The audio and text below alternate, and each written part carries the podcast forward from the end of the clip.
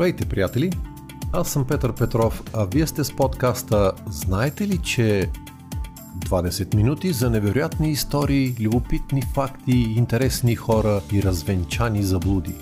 Приятно прекарване!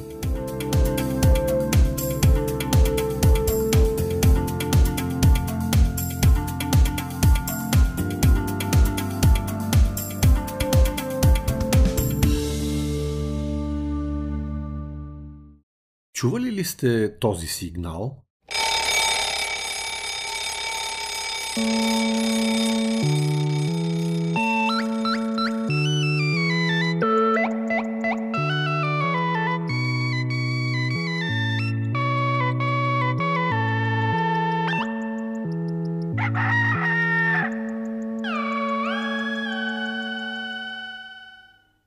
Не, вие сте щастливци.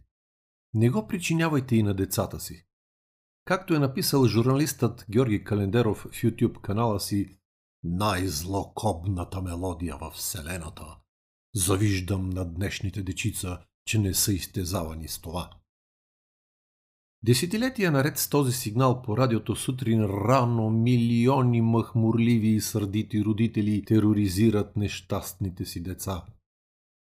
Но и без него все се намират майки, които да влязат с трясък в детската стая по тъмна доба и да опитват да изкарат от леглата рожбите си, започвайки грозно да пеят.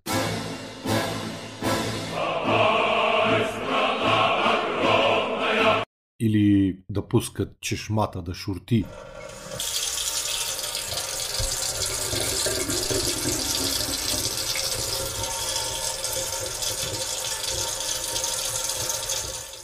Или просто да отварят широко прозореца в януарския студ. Злодеите винаги намират начин. Когато наскоро разговарях с големия си внук за щастието, на въпроса кои неща го карат да се чувства щастлив, второто поред беше това. Когато... Когато... Мама ме събуди в 8. Мама ме събуди в 8 в събота и неделя. Защото през седмицата мама го буди в 6 и всеки ден започва с караница. Сякаш животът ще отплува като през океански лайнер и ще го изпуснат. Но не е виновна тя. Виновно е обществото, че е организирало нещата по не най-добрия начин. А то е доста инертно и консервативно. Трудно и бавно прави промени.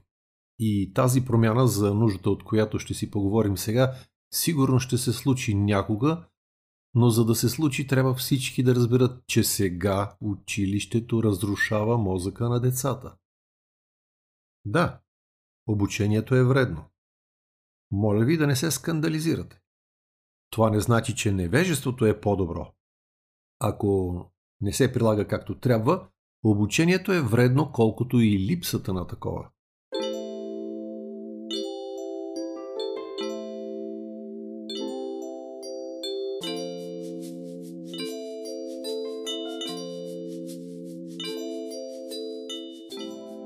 Преди да започна, искам да благодаря на Мичел Мофит, който е развил темата преди мен и ме насочи към работата и откритията на доктор Матю Уокър. И така, днес ще ви разкажа за нещо от ежедневието, което на пръв поглед е незабележимо като проблем, но всъщност е от огромно значение.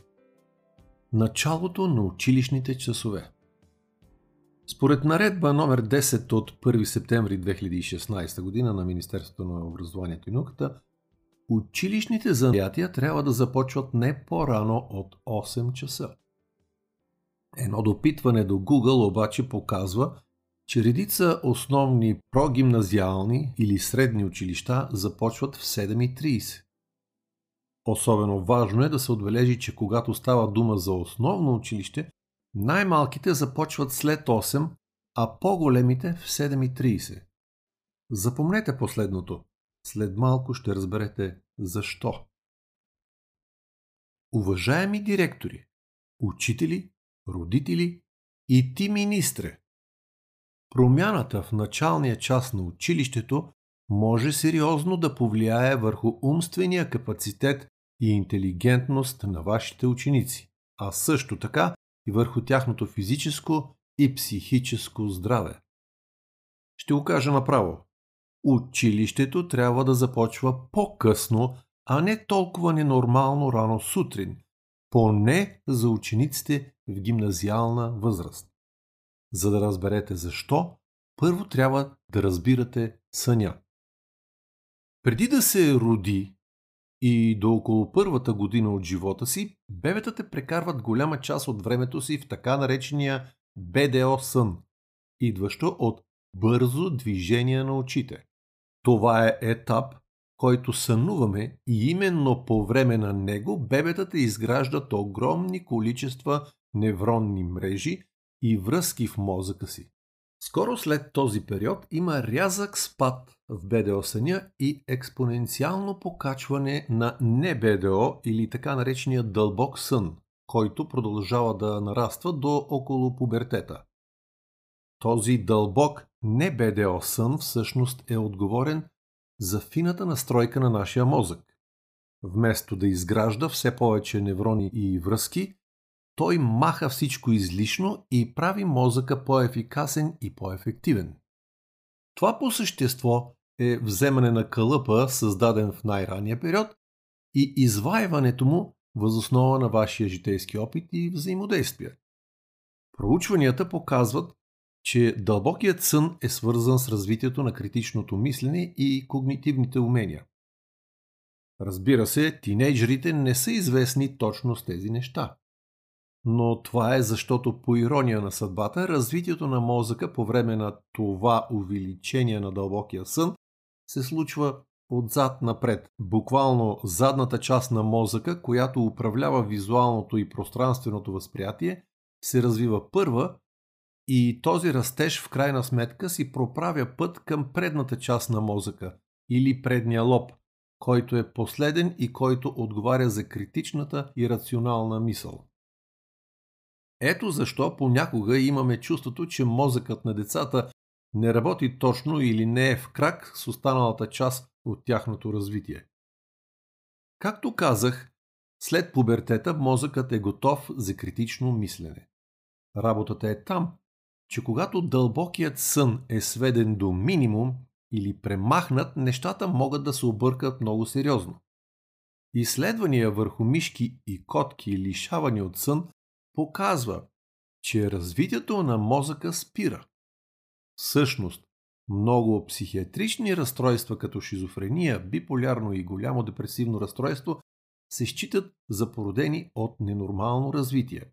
Проучванията върху шизофренията, по-специално, показват, че при тинейджери, страдащи от нея, има 2 до 3 пъти намаление на дълбокия сън. На всичко отгоре, тинейджерите се нуждаят от повече сън по принцип. Повече отколкото по-възрастните им колеги, така че ако не спят достатъчно часове, те няма да получават и оптималното количество дълбок сън, което може да попречи на развитието.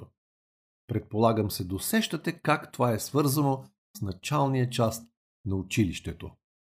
Вие може да кажете, че тинейджерите просто трябва да си лягат по-рано и да спят достатъчно дълго, което не е решението на задачата, защото когато децата навлизат в пубертета, циркадният им ритъм се променя напълно.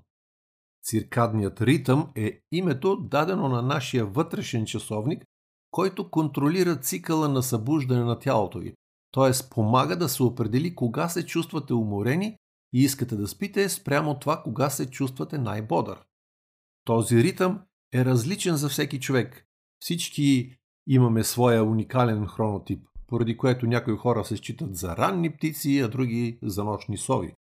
Но като цяло, възрастните споделят склонността да се събуждат и спят приблизително по едно и също време. Въпросът е че един от най-големите фактори, определящ циркадния ни ритъм, е нашата възраст. Малките деца преди пубертета не само се нуждаят от най-много сън, но са склонни да имат наистина ранен график. Те стават сънливи рано вечер и обикновено се събуждат по-рано от възрастните. Но когато достигнат пубертета, времето се измества по-напред дори от това на родителите им, с цели 2 до 4 часа. Това означава, че искаме да останем будни до много по-късно и тази промяна се наблюдава при всички подрастващи, независимо от културата или географията. 9 годишно дете обикновено заспива около 21 часа. За 16 годишна възраст това всъщност често е часът на пикова бодрост. Да помолиш тинейджър да си ляга в 22 часа е като да помолиш възрастен да спи в 19. В същия дух събуждането в 7 часа сутринта за тинейджър е същото като събуждането на възрастен около 4 часа сутринта.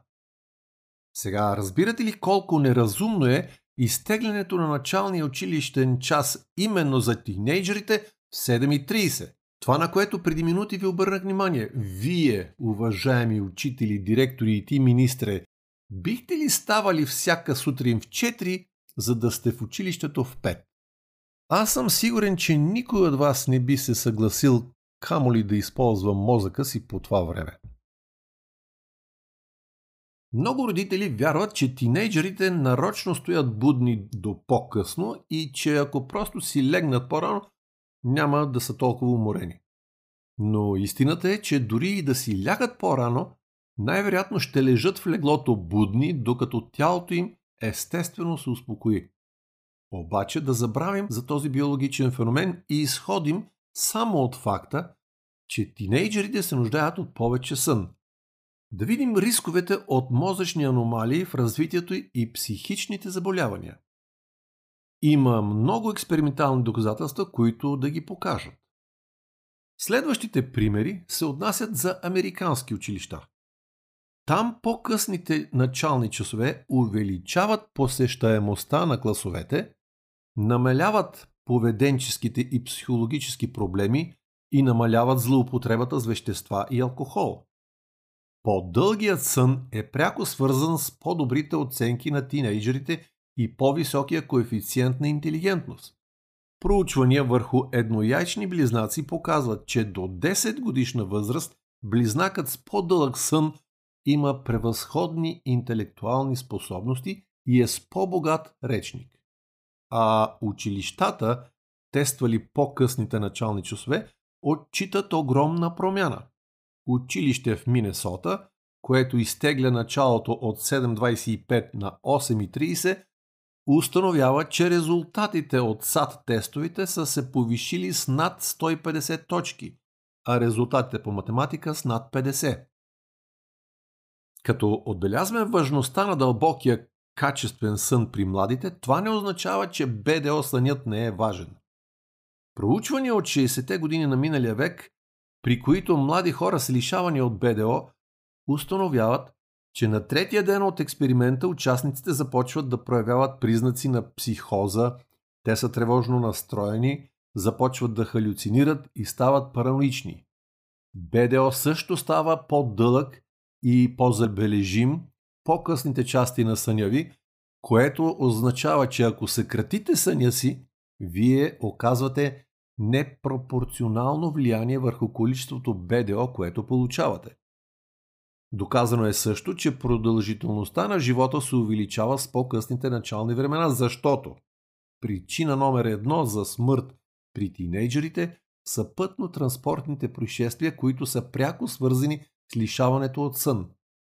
Когато в един от окразите на щата Уайоминг началният час е променен от 7.25 сутринта на 8.55, пътно-транспортните происшествия в засегнатата възрастова група намаляват с 70%. И така, защо циркадните ритми се отклоняват толкова далеч в юношеството? Преобладаващата социално-еволюционна теория в момента твърди, че това позволява на тинейджерите и младежите да започнат да придобиват своята независимост от родителите си, но на малки стъпки. В продължение на няколко часа на ден децата могат да работят самостоятелно или с групата си връзници, далеч от възрастни, но това не е пълно отстраняване от родителски надзор. През този етап те започват да се упражняват да се превръщат в свои собствени личности. А винаги ли училището е започвало толкова рано? Истината е, че само преди век в Америка повечето училища започват около 9 часа сутринта. И 95% от учениците се събуждат без аларма. Сега, пак там, 80% от училищата започват преди 8.15, а половината от тях започват преди 7.20. А да не говорим за нарастващото въздействие на телевизорите, компютрите и телефоните в спалнята. Не е чудно, че децата са по-уморени от всякога. Не зная в България да са правени такива проучвания, но със сигурност резултатите ще са подобни. Крайна сметка, много са доказателствата, че по-късните начални часове, около 9 часа сутринта, не само се предпочитат от учениците, но водят до подобрение по същество във всеки един показател, по който измерваме напредъка им в училище.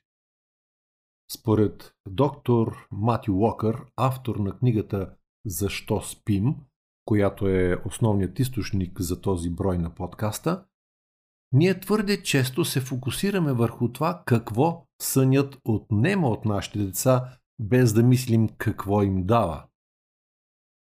За щастие, книгата Защо спим беше издадена на български миналата година и мисля, че може да се намери в книжарниците. Доктор Уокър има изключително интересни беседи за важността на съня.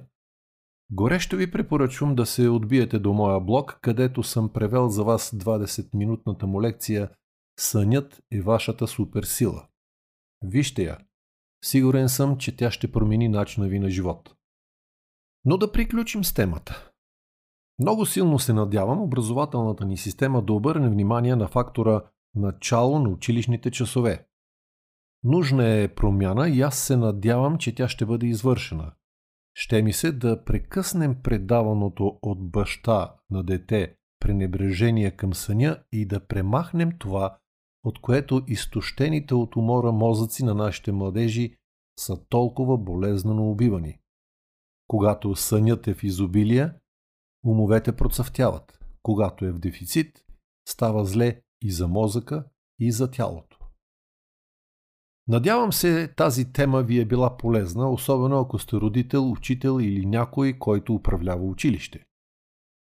А ако сте ученик, покажете я на вашите родители и учители. Веднага. Изпратете я на вашата администрация. Нека знаят, това не е шега. Сънят е огромна част от живота ни и е изключително важен за нашите умствени способности и физическото ни здраве. Би било страхотно, ако те съобразят началния час на заниманията в училище циркадния ви ритъм.